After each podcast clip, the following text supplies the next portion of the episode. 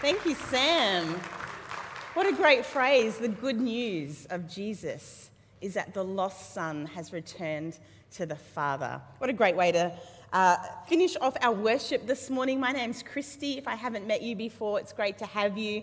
I'm an elder here at Door of Hope, uh, which means I actually get to hear a lot of those stories. And I hope you get to hear them as you speak to people after the service or uh, part of one of our online Facebook groups or share online uh, in the online community. Let's share our stories. So, Sam, thank you for that one. We are continuing in our series called Sent. Someone says that's a great title, you can put it on a baseball cap. I don't wear baseball caps though, because I have curly hair, so no caps for me. But it's a great title, isn't it? Sent. And uh, we heard last week that we are to be sent in love. What a great message. We are to receive love, to grow love, to be healed in love, and share love.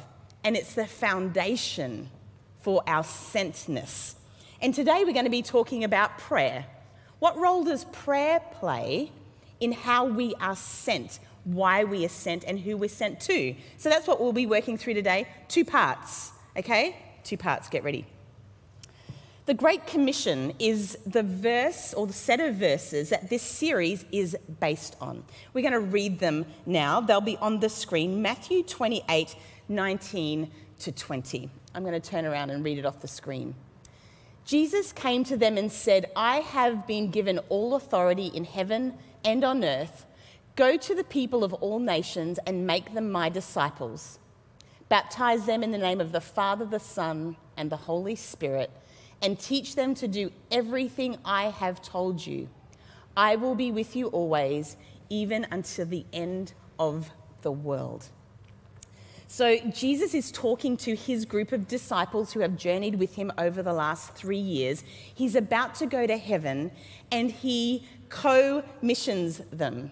He invites them into his mission. That's what co mission is this partnership, this togetherness of what he wants to do next. But what were they doing before that? What were they doing before this co mission? They were a part of the good news that Jesus was. And Sam just talked about that good news on the screen that a lost son is returned to the Father. Now, um, does anyone have a hard copy Bible with them this morning? Maybe an older version? Wayne has one. If we open our Gospels, um, I'm going to put a photo up on the screen so you can see this thing we call the hard copy Bible. Um, it says often the Gospel according to Mark or the Gospel according to John. And what is it we read? We read of Jesus, don't we? The gospel means good news. That's a literal translation. And back in the day, Jesus wasn't only the only one with a gospel. There were many people with the gospel. So Roman emperors would hire evangelists to go and share their gospel with people around the Roman Empire, showing them how good they were. This is Octavius's gospel, his good news. And when Jesus came, he said, this is my good news. This is my gospel. Mark chapter 1 says, The time has come. The kingdom of God has come near. Repent and believe the good news. Mark 1 is a little tiny abbreviation of the gospel. Jesus' kingdom is here. The time has come. It's now. Repent and believe the good news. What's the good news? Jesus. So these disciples had been immersed in this good news for three years. They were immersed in Jesus' life, his story, his teachings, his meal times, his traveling, the way he prayed, the way he had conversations, who he had conversations with, the questions he asked, the answers he gave, or the answers he did not give, depending on the circumstance, who he spoke firmly to and who he spoke gently to the people he preached at, and the people he sat with quietly. This was all the good news, the gospel of Jesus. And four of those disciples, we get to read the account of the good news. So I wonder have you, have you ever been sent? Have you been sent? Uh, when, um, in the first sort of probably five or six years of my marriage to Danny, my husband, I used to send him often to the supermarket.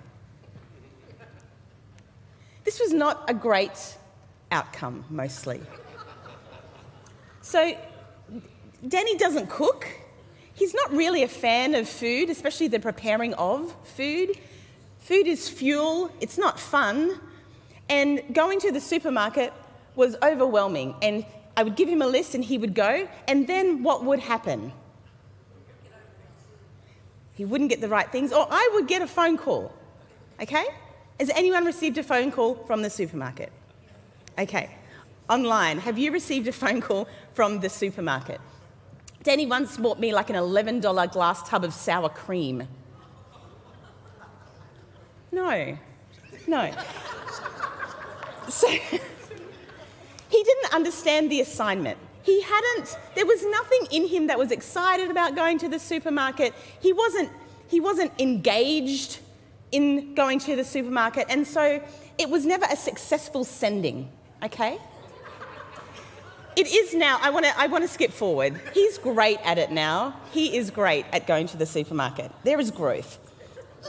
There is growth. There's hope, people. Okay. The disciples did understand the assignment. They had lived with Jesus for three years and their hearts were full of the good news.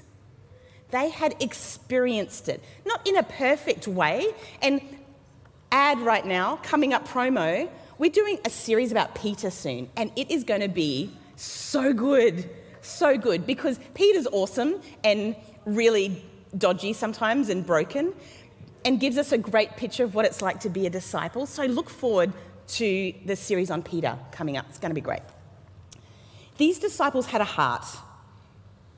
They were sent, and they did end up sharing this good news with the world with sufferings, with trials, with having to move a long way away, having to move outside of their Jewish, mostly Jewish comfort zone, move to a different city, be tortured, sometimes martyred for Jesus, they understood the assignment because their heart was filled. So, the first step, this is part one. How does prayer involved in sending I want us to think about praying for ourselves, that our heart would be full of the good news. Maybe today's the first time you're hearing about this good news. And it is good.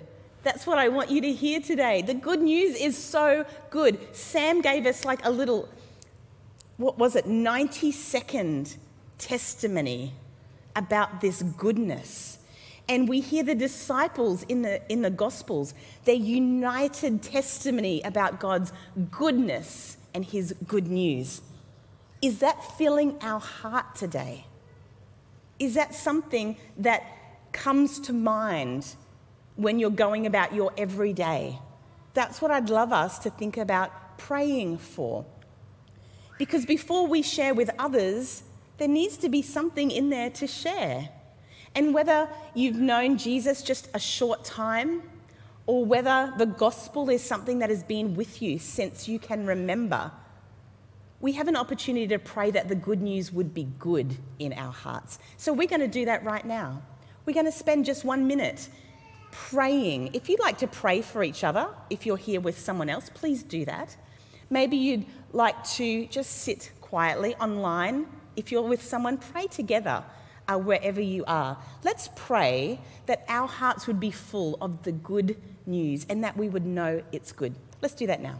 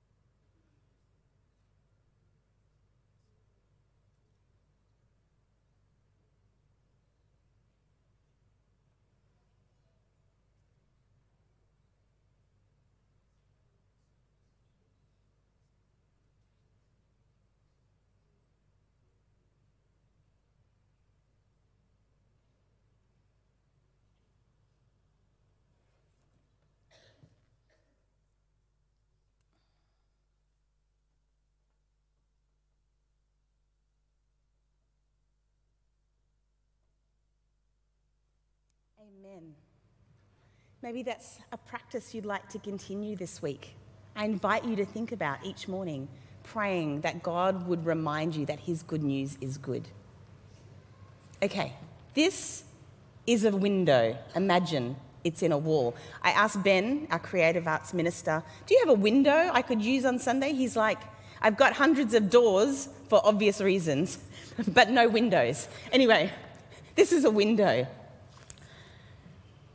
I heard recently the analogy that you don't come to a window to look at a window, do you?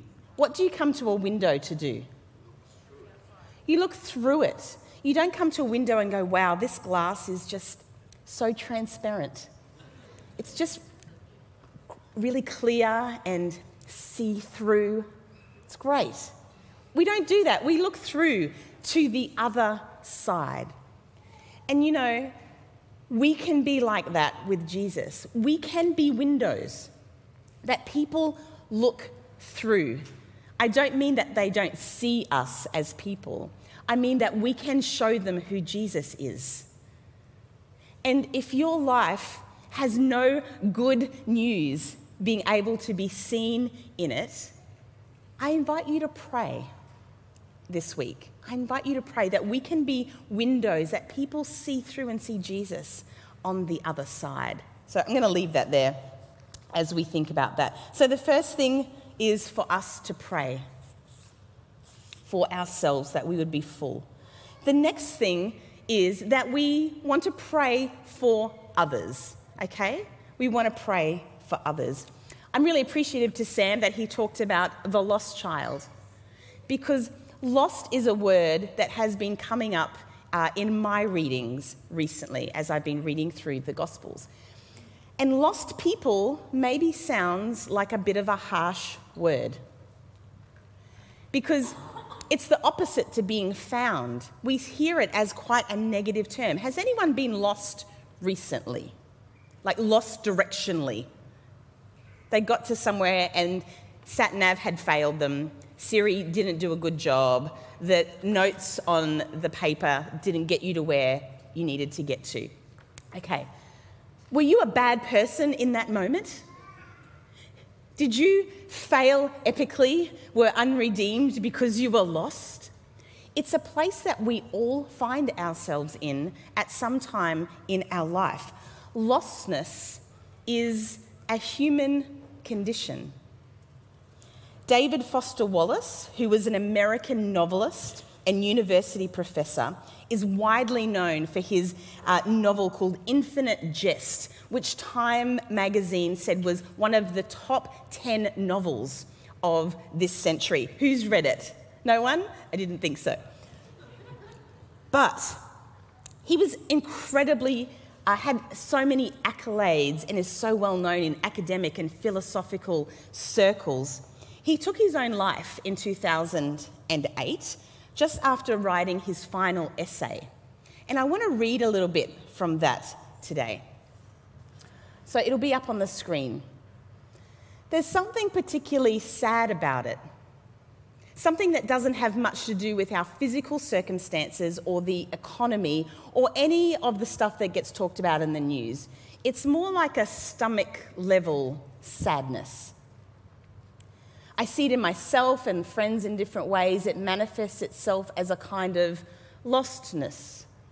The sadness is a really American slash Australian, insert your country, type of sadness. I was white, upper middle class, obscenely well educated, way more career success than I could have hoped for, and was sort of adrift. A lot of my friends were the same way. Some of them were deeply into drugs, others were unbelievable workaholics, some were going to singles bars every night. You could see it played out in 20 different ways, but it's the same thing. I got the feeling a lot of us, as we enter into our early 30s, have had to find a way to put childish things aside and confront stuff about spirituality. Lostness is a really real condition. And when in the gospel Jesus and the disciples talk about being lost, it's not a indictment on people, it's just really how we are. Because when we don't know Jesus and that good news and we're not connected with Him, there's a sense of lostness, there's a sense of discontentment, there's a sense of not being at peace. And I trust today that those of you that know Jesus know some of that contentment and goodness and peace. And there's people, so many people in our friends and family and workplace networks that are desiring not to feel lost, that are desiring to belong and to be found. And prayer is something we can do. Jesus showed us how to pray in John 17. Jesus allowed the disciples to hear his prayer. We know they did because they wrote it down. John did anyway. He prays for his disciples that they would, uh, this is what he said. He said, For I gave them the words you gave to me, and they accepted them. They knew with certainty that I came from you, and they believed that you sent me. He prayed that for the disciples. Then he prayed for others that would come, that they would be completely one, so that the world may know that you have sent me and have loved them, even as you have loved me. Jesus prayed that people would know he loves them. And that's the example that we look to, isn't it? We look to Jesus for the example of how to pray, of how to share, of how to send. And it's the easiest thing to do. You need no tools to pray. You need no place to be. You need no equipment.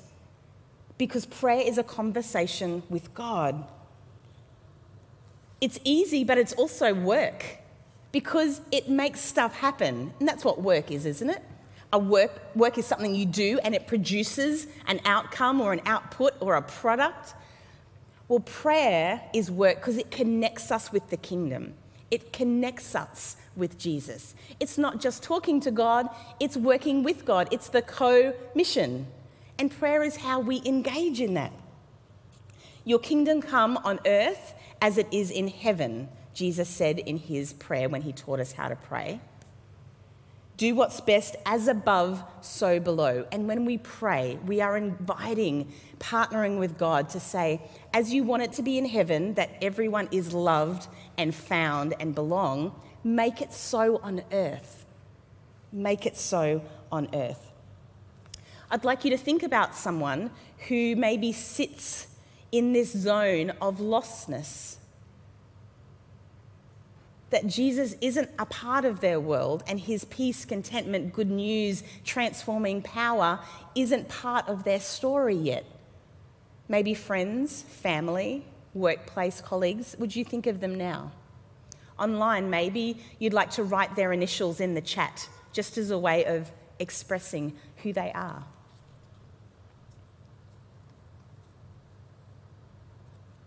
I'd like to suggest there's uh, two ways we can pray. One is for others, and one is with others. So, praying for others, um, I think, is something we're pretty familiar with, yes? We pray for them. And if that's something that feels daunting to you, can I suggest you use the Word of God to do that? Pray for others using Scripture, because when we pray Scripture, we are agreeing with God, are we not? Because He said it first. God's word, we pray it, and we're automatically agreeing with Him because He's already said it. Now, I've um, created, no, I haven't created, I've put some verses on a bit of paper. There's some at the back, but I've also put them in our 40 Days of Prayer Facebook group if you're part of that. They're also in our online community Facebook group. So you can grab them digitally or hard copy um, at the end. But there's a group of scriptures here that we can pray for people. We can agree with God that people may be filled with joy. That we will give, God will give them a new heart, a heart of flesh and not a heart of stone that people will search and that they will hear the good news. that this is good and pleases God our Saviour, who wants all people to be saved and come to the knowledge of the truth. And there's a space in there where you can fill in people's names. An opportunity to pray for people using God's word. And this is the work that we can do. This is a way we can be sent to share the good news. And out of our hearts, this gospel, this good news will overflow to others. And as you think of that person in your mind, what would you pray for them? What good news might you want to pray for them? The other option, or as well as, is praying with others who don't know Jesus. You know, when you ask people if you'd like them to pray, not many people say no. Because why would you give up an option that a friend has offered to you? And there are easy ways to pray for people. One of them is using the Lord's Prayer. And um, I'm going to read the NIV version, but many translations are available to, for you to choose phrases from. Phrases that might fit with you or fit with the person you're praying for. Our Father in heaven, hallowed be your name. Glorious is your name. Your kingdom come, your will be done in earth as it is in heaven. Maybe you want to pray for people's daily bread, for the provision that they need in their life. Give us today our daily bread and forgive us our debts as we have also forgiven our debtors. Are the, person, are the people in your world needing God's provision? Are they needing forgiveness? Are they needing help to not fall into the desires that get in their way, addictions, or things that they can't break free of? We can pray for those things. I was talking to my friend Sam Teely, my friend and yours, and he was sharing um, a way that he uses a verse that I really love, Philippians 4 6 to help people that have never prayed before pray. And I wanted to share it with you. Philippians 4 6 says, Do not be anxious about anything, but in every situation, by prayer and petition, with thanksgiving, present your requests to God. And the peace of God, which transcends all understanding, will guard your hearts and minds in Christ Jesus. So, if there's someone who is anxious, who has a problem in your world, you might say, Scripture says, if you're anxious, then pray. And ask with thanksgiving, be thankful. And we can guide someone and help them pray exactly that. God, I'm anxious about this. Would you help me? Thank you for helping me. And I love how Sam then invites someone to say, Do you have a peace? And if they say yes, you say, That's God. That peace comes from God. And let's, in faith, pray with people that the Holy Spirit would be transforming them as we pray. That's what He says He will do. That prayer will transform by the power of the Holy Spirit. Are you anxious? Then pray and be thankful and expect the peace of God to be in our hearts. What a joyous thing to be able to share peace with someone. The other way we can pray with people is to pray a blessing over them. And this little sheet also has a list of scriptures we can use as blessings. May the Lord bless you and keep you. May his face shine upon you. May he give you peace. May Christ make a home in your heart through faith.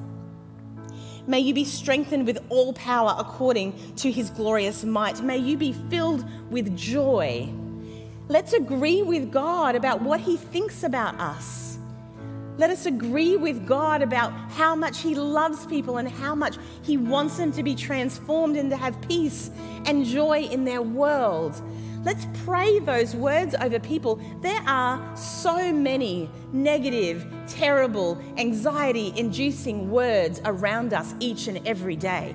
Let's pray ones that fill people with the good news that they may come to know who He is, that He, Jesus, may be at the center of their lives, just like He's at the center of ours, just as He's at the center of this community.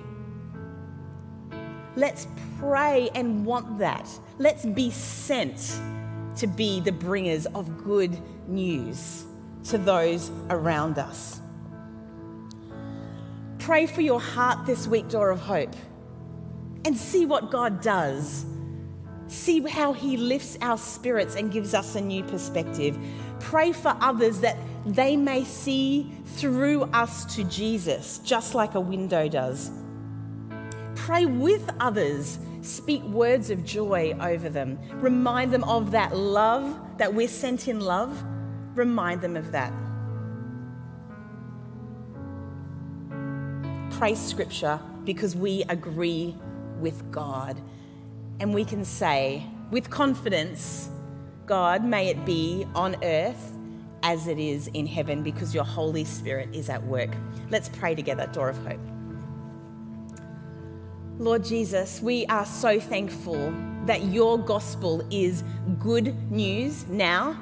It always has been and it always will be.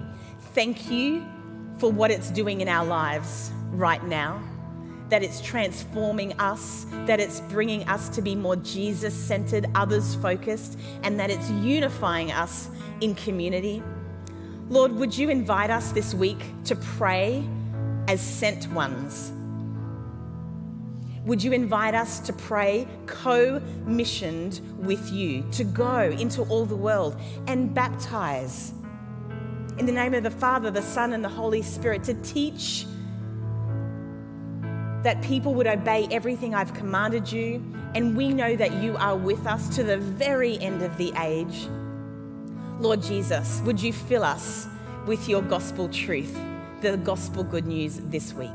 We pray these things in your name. Amen. As we sing Door of Hope, would these words remind us that He is the center, that His light is in us, that that gospel truth is good. Amen. Amen.